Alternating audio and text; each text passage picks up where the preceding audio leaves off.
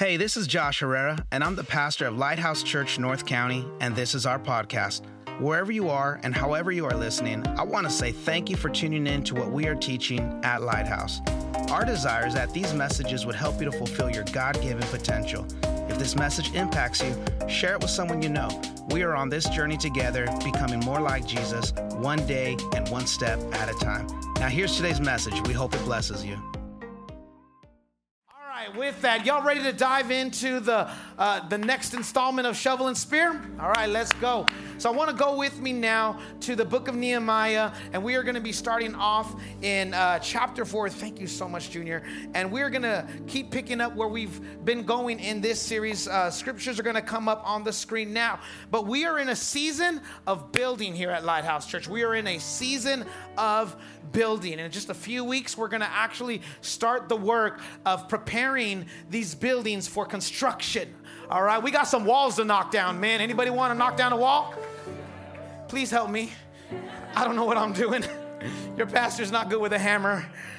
So, we're gonna knock down a wall. We're gonna get this place ready. And so, as we've been preparing our hearts to enter into this season of building, we've been looking at the books of Ezra and Nehemiah because that's when the people of God entered into a season of building. And I believe that every time we are in a season, be it as a church or in our life, we look to the scriptures because listen, there's nothing new under the sun.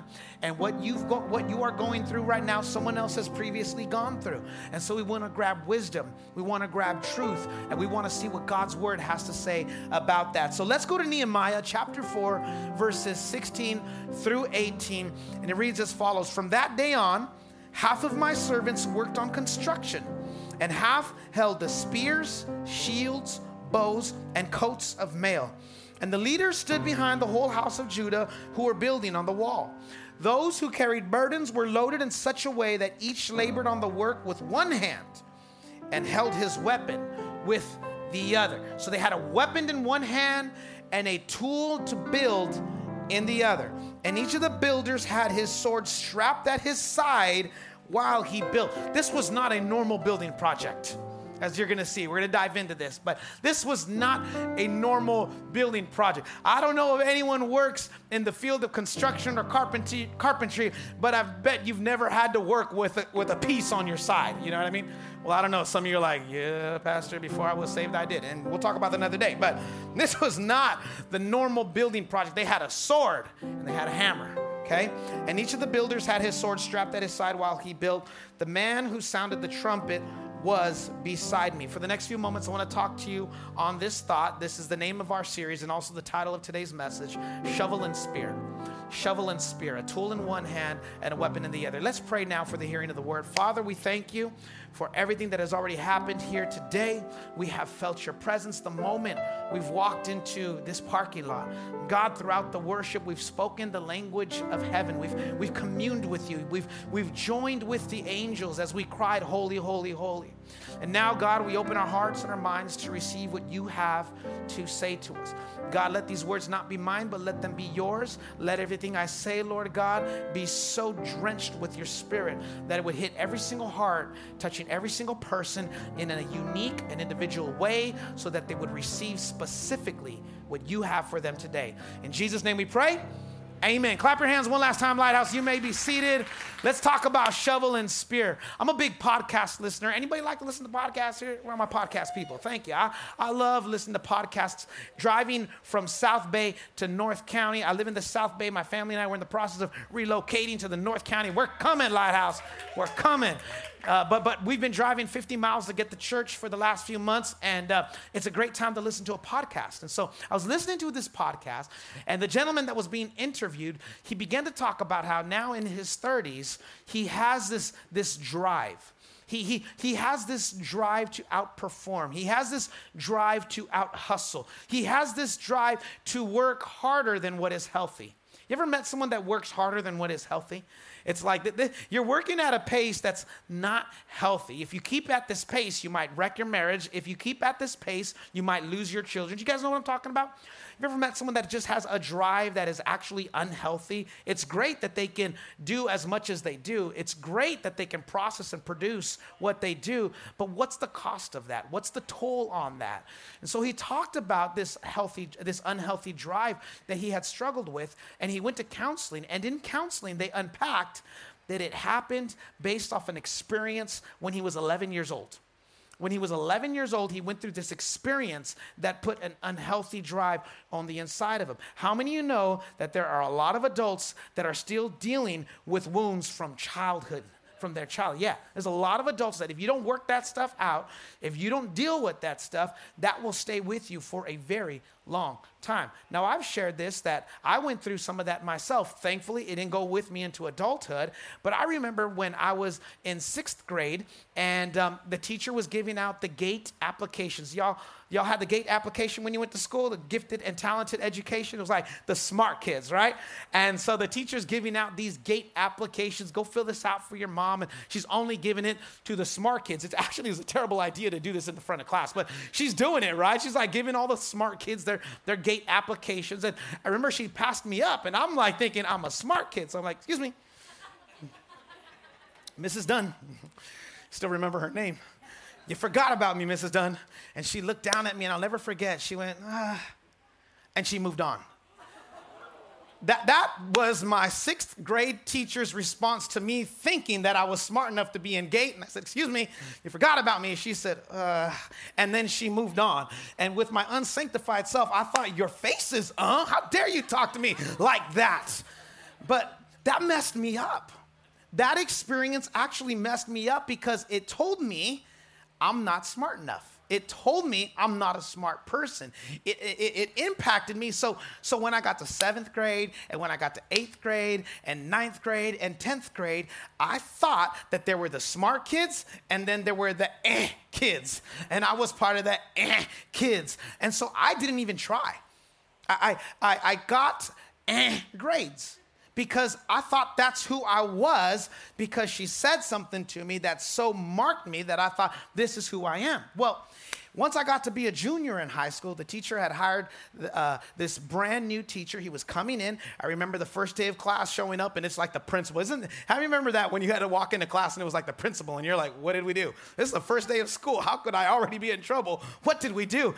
Teacher explained, "You know, we just hired a brand new English teacher, and they will be here tomorrow. So I'm gonna just kind of like fill in for the teacher." And so it's kind of an awkward first few days, and then eventually the teacher shows up. And the teacher, I'll never forget his name, and we're now friends on Facebook. His name was Eric Helly. And Eric Helly, I, I thought he was a great teacher. I got to know him, got to hang out with him, I got to be close with him, and I thought, this is a great teacher because the very first day of class, he's like bumping music, and I'm like, this is my kind of teacher because I'm a music guy.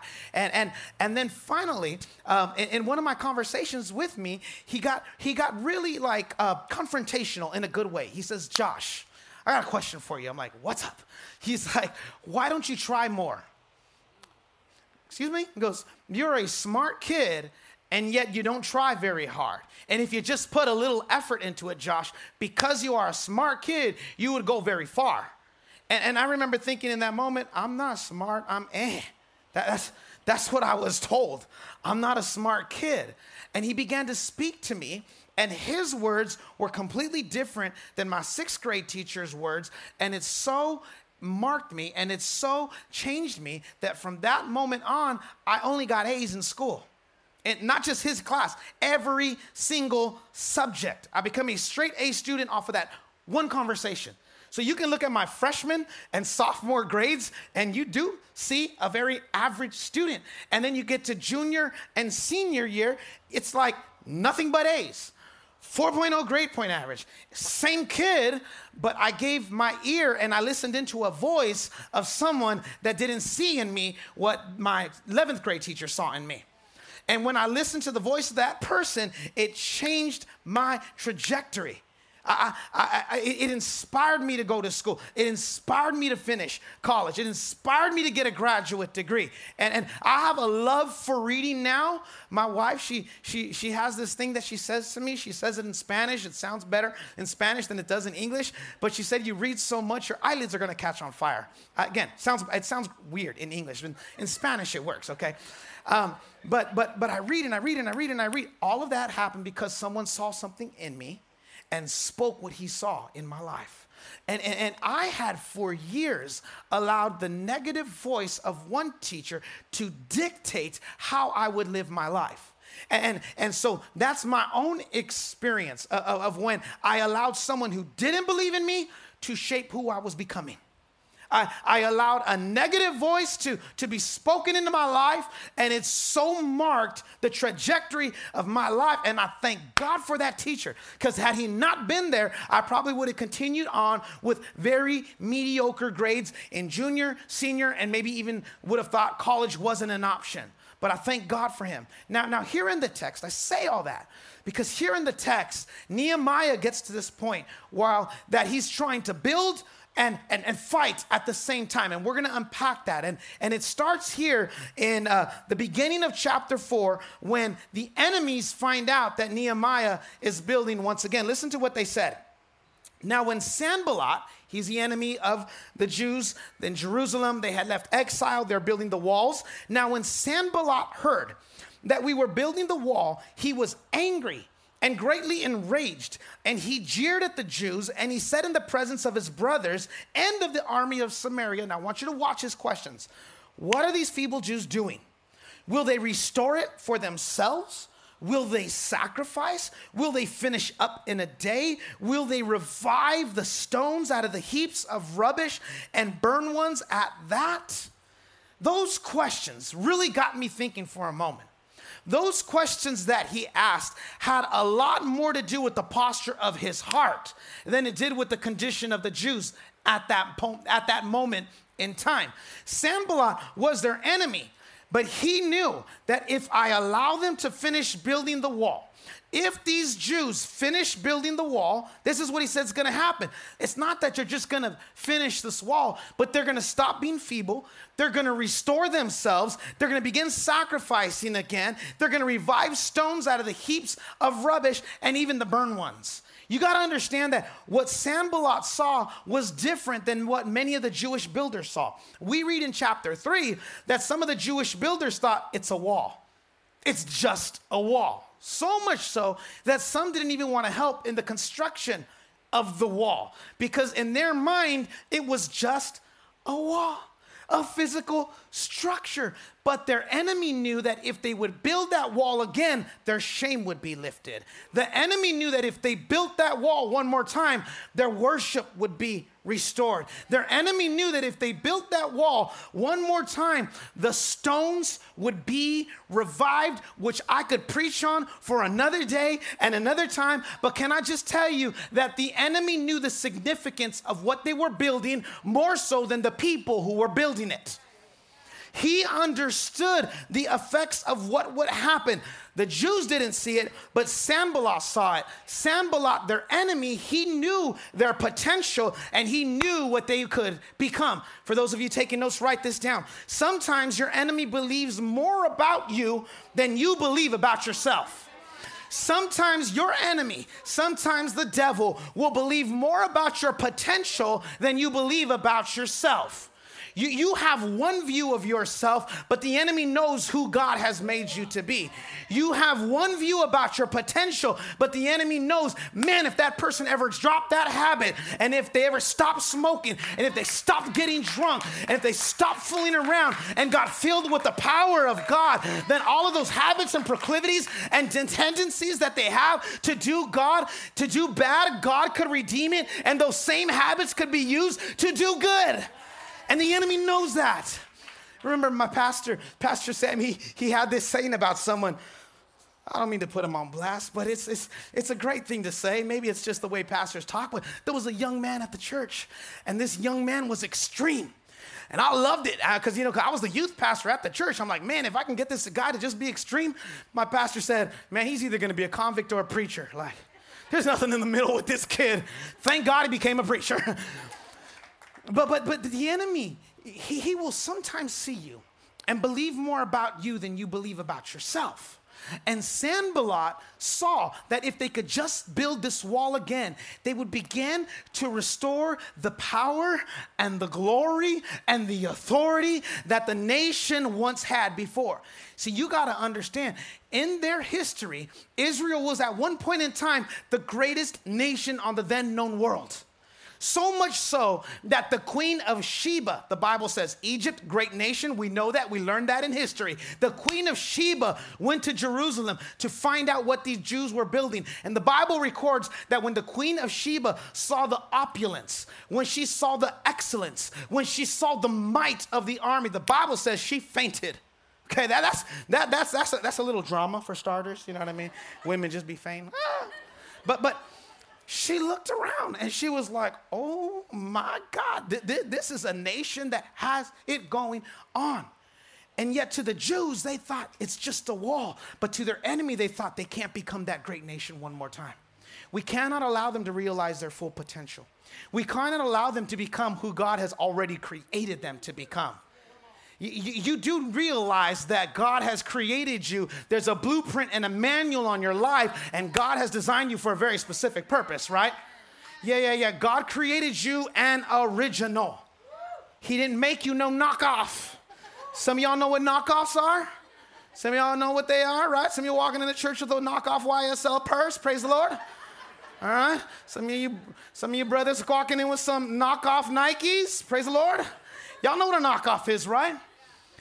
God creates originals and God creates masterpieces. Just know that, okay?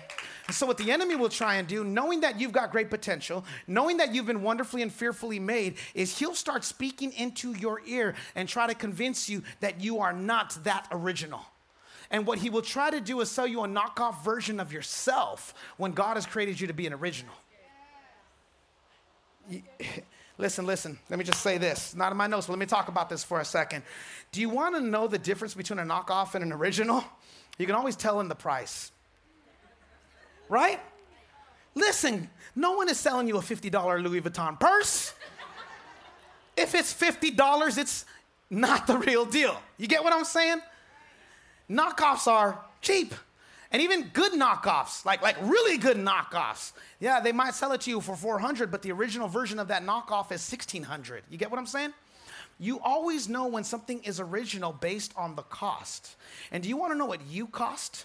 Do you want to know the value that God sees in you? Do you want to know how much you mean to God? You mean so much that He was willing to send His Son here into this earth so that He can die on a cross to buy you back from the enemy. We there was an exchange that happened at the cross where He exchanged His life for your life. If you want to know how much you cost, you cost the blood of Jesus. If you want to know how much you're worth, you were worth God sending his son to die for us. Why? Because you're an original. He's not sending his son to die for a bunch of knockoffs. He sends his son to die for you because you are worth it. Tell your neighbor you are worth it. The enemy sees your true value and he whispers into your ear the opposite. So every time the enemy whispers into your ear, nobody loves you, it's because he knows that you are loved. Every time the enemy says to you, nobody sees you, it's because he knows that everybody sees you. Every time the enemy whispers into your ear that you have no purpose, it's because he knows that God has deposited purpose on the inside of you. He's put his gifts, his callings, and they're without repentance. And he knows that you are somebody in the kingdom of God. So he says, You've got no purpose. You've got no purpose. Do you, do you want to know why he does that? Because he's the father of lies. That's what the scripture tells you. And because he is the father of lies, just know whatever he's whispering into your ear, the opposite is true because he can't speak truth. He can only speak a lie. So every time you feel like there's a negative voice speaking into your ear, every time you feel like there's nothing but negativity that is hitting you, know that it's just the enemy speaking the opposite of what heaven is saying about you.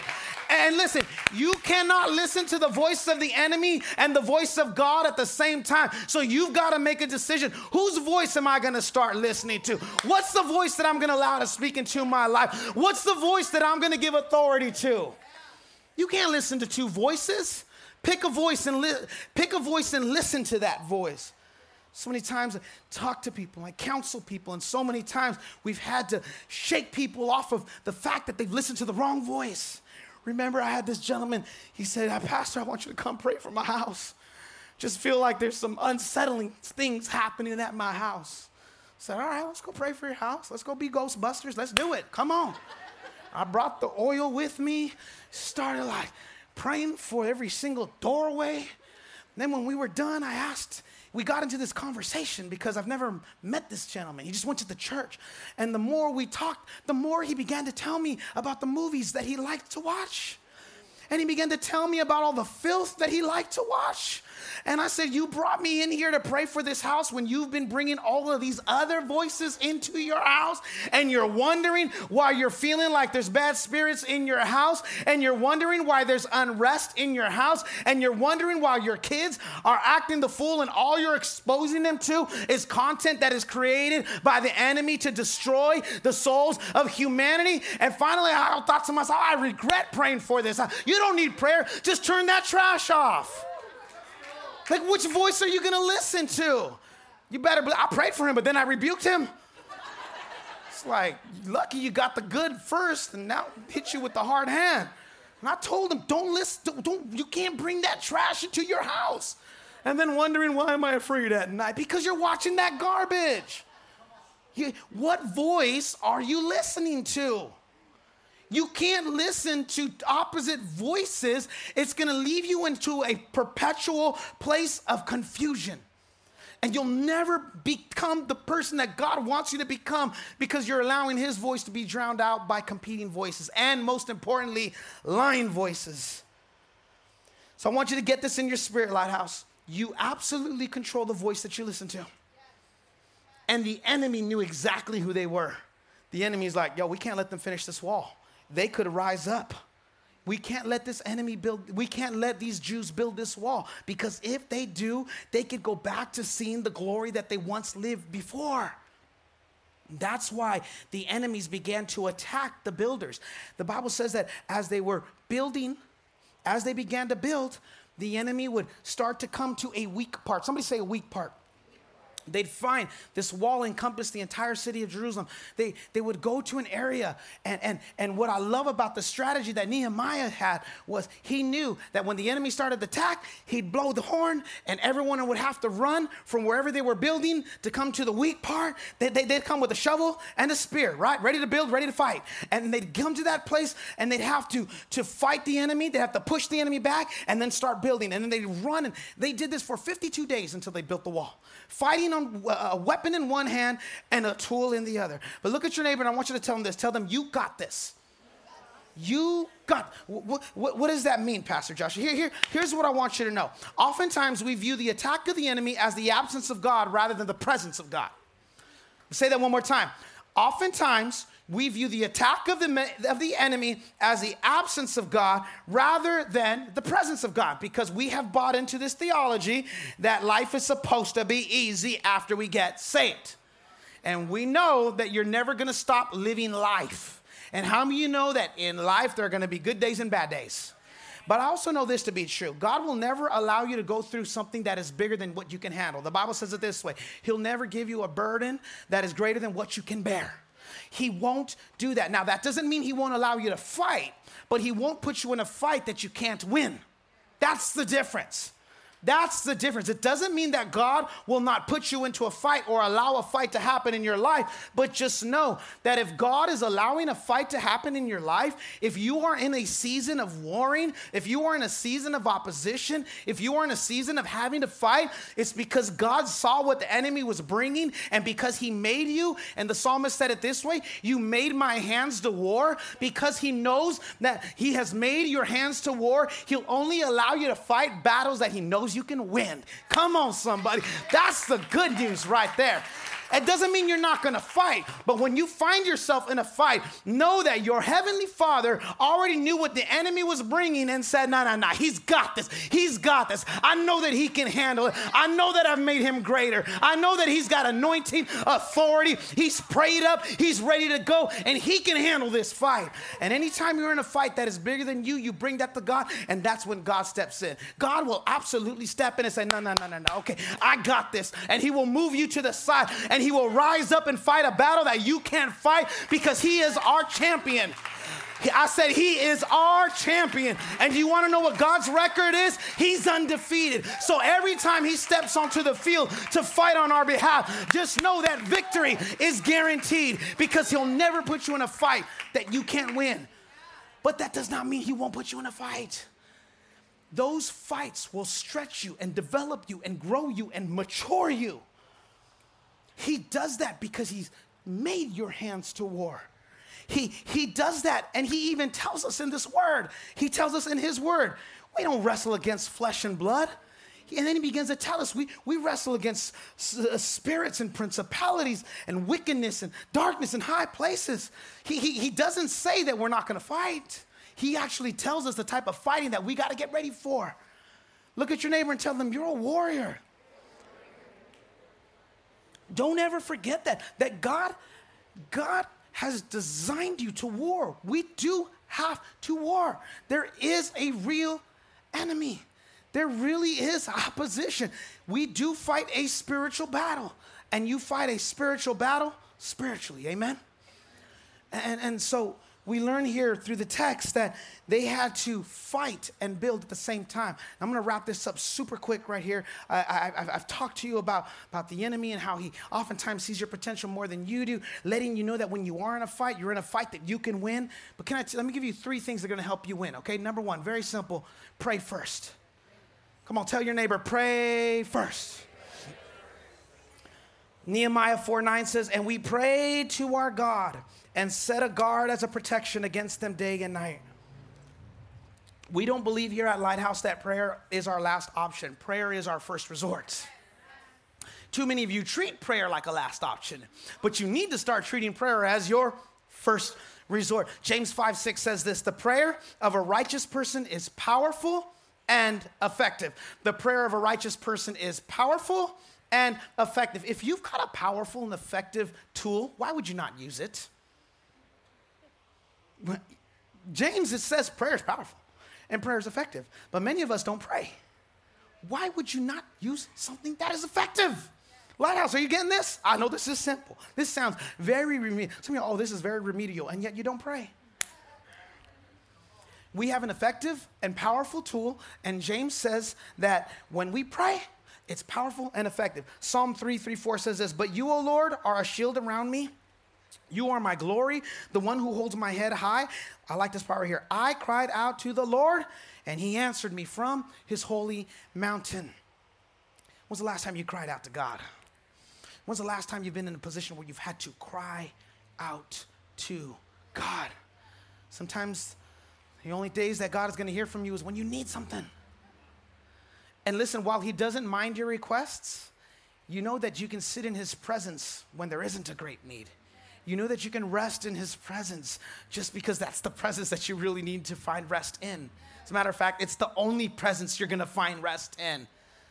Many of us are running at a pace that is unsustainable in life, trying to get ours, trying to survive in San Diego, trying to own real estate in San Diego. God help us all. You know what it's like? The only place you're gonna find rest is in his presence. And so the Bible says that Nehemiah prayed first. Nehem- let me go to 413. So, in the lowest parts of the space behind the wall and open places, I stationed the people by their clans with their swords, their spears, and their bows. This is the second thing we do set a watch. Write that down. Set a watch. Set a watch. This is what Nehemiah did. When, whenever there was a, a, an area that was exposed and it was weak, the Bible says he would they would blow the trumpets and they would come. They'd come and they'd help to protect the weak area. And there's an application in there. We all have weak areas in our life. Say that again.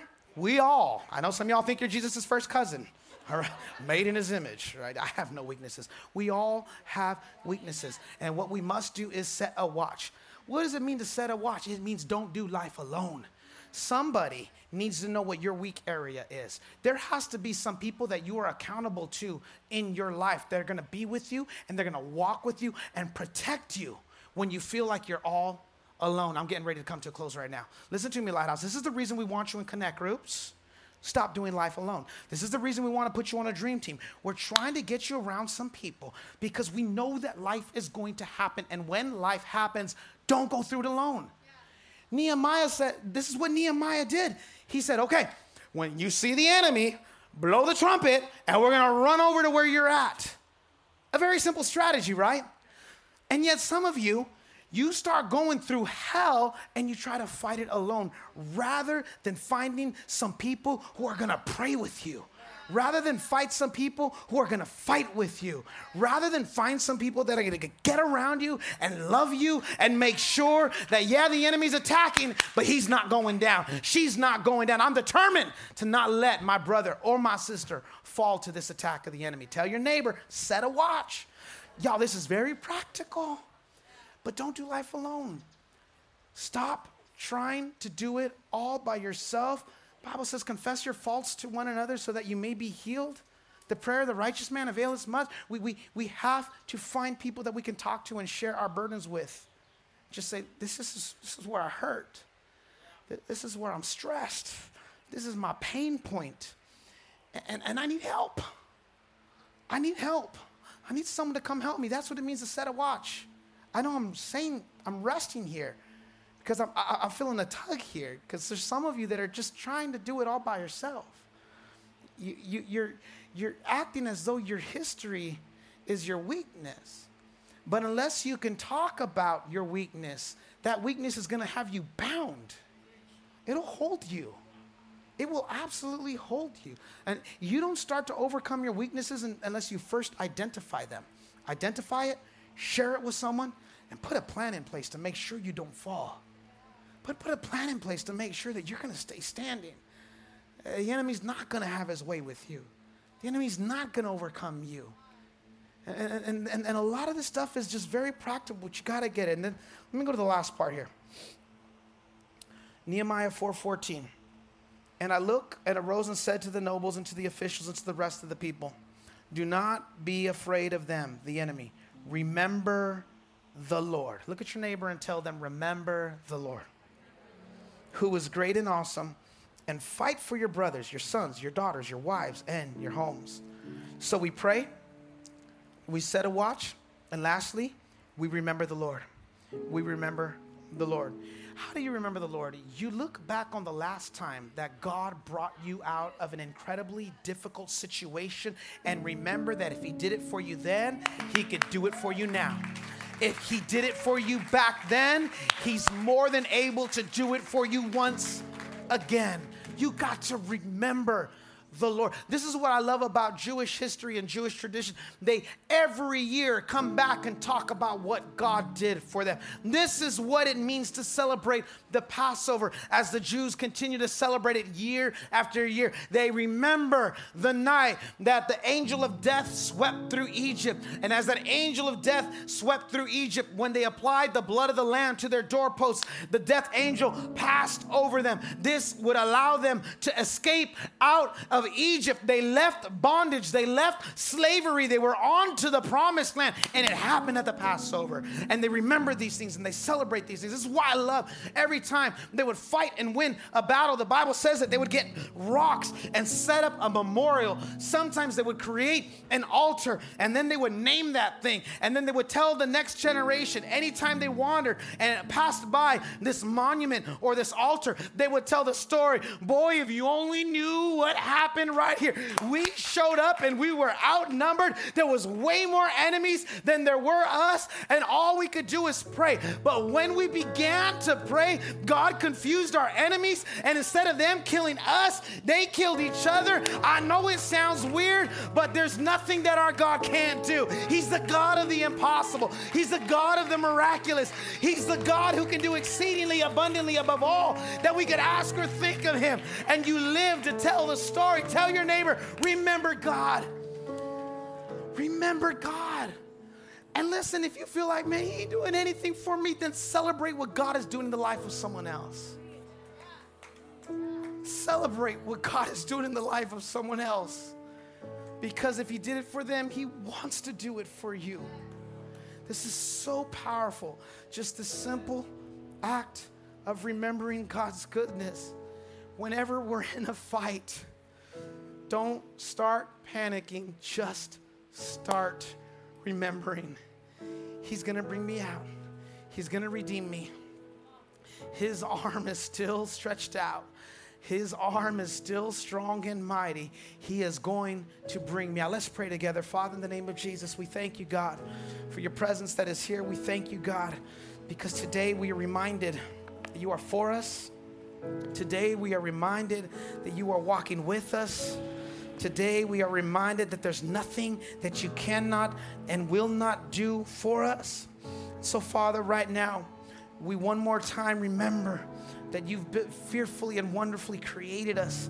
You've made an original out of us, God. Created to do good works, created to declare your glory, created to point people to the miracles of heaven. And God, sometimes in life we forget that and we start believing we are something other than what you created. We, we've subscribed to a knockoff version and not the version you created of us. We've been listening to the enemy, and God, right now, we declare that we are only going to listen to your voice. We shut out the negative voices, the lying voices. We shut out the voice of confusion. We bind the spirit of fear right now in Jesus' name. We pray, Lord God, that we would only listen to your voice, hear what you have for us. And Father, I pray that as we walk out of this place, that we would remember to do this, Father. First off, to pray. Pray first when we're in the middle of a fight. Pray. Second, set a watch, Father. We would be around people, put people around us so we wouldn't have to fight by ourselves. And finally, God, to remember you. You've never left us, you've never forsaken us. You'll be with us even until the end of time. We thank you, God. We love you, Father. And in Jesus' name we pray. If this message has blessed your life, I want to encourage you to share this message with others or go online to our website and consider making a donation so that we can continue bringing you content just like today's message. God bless you.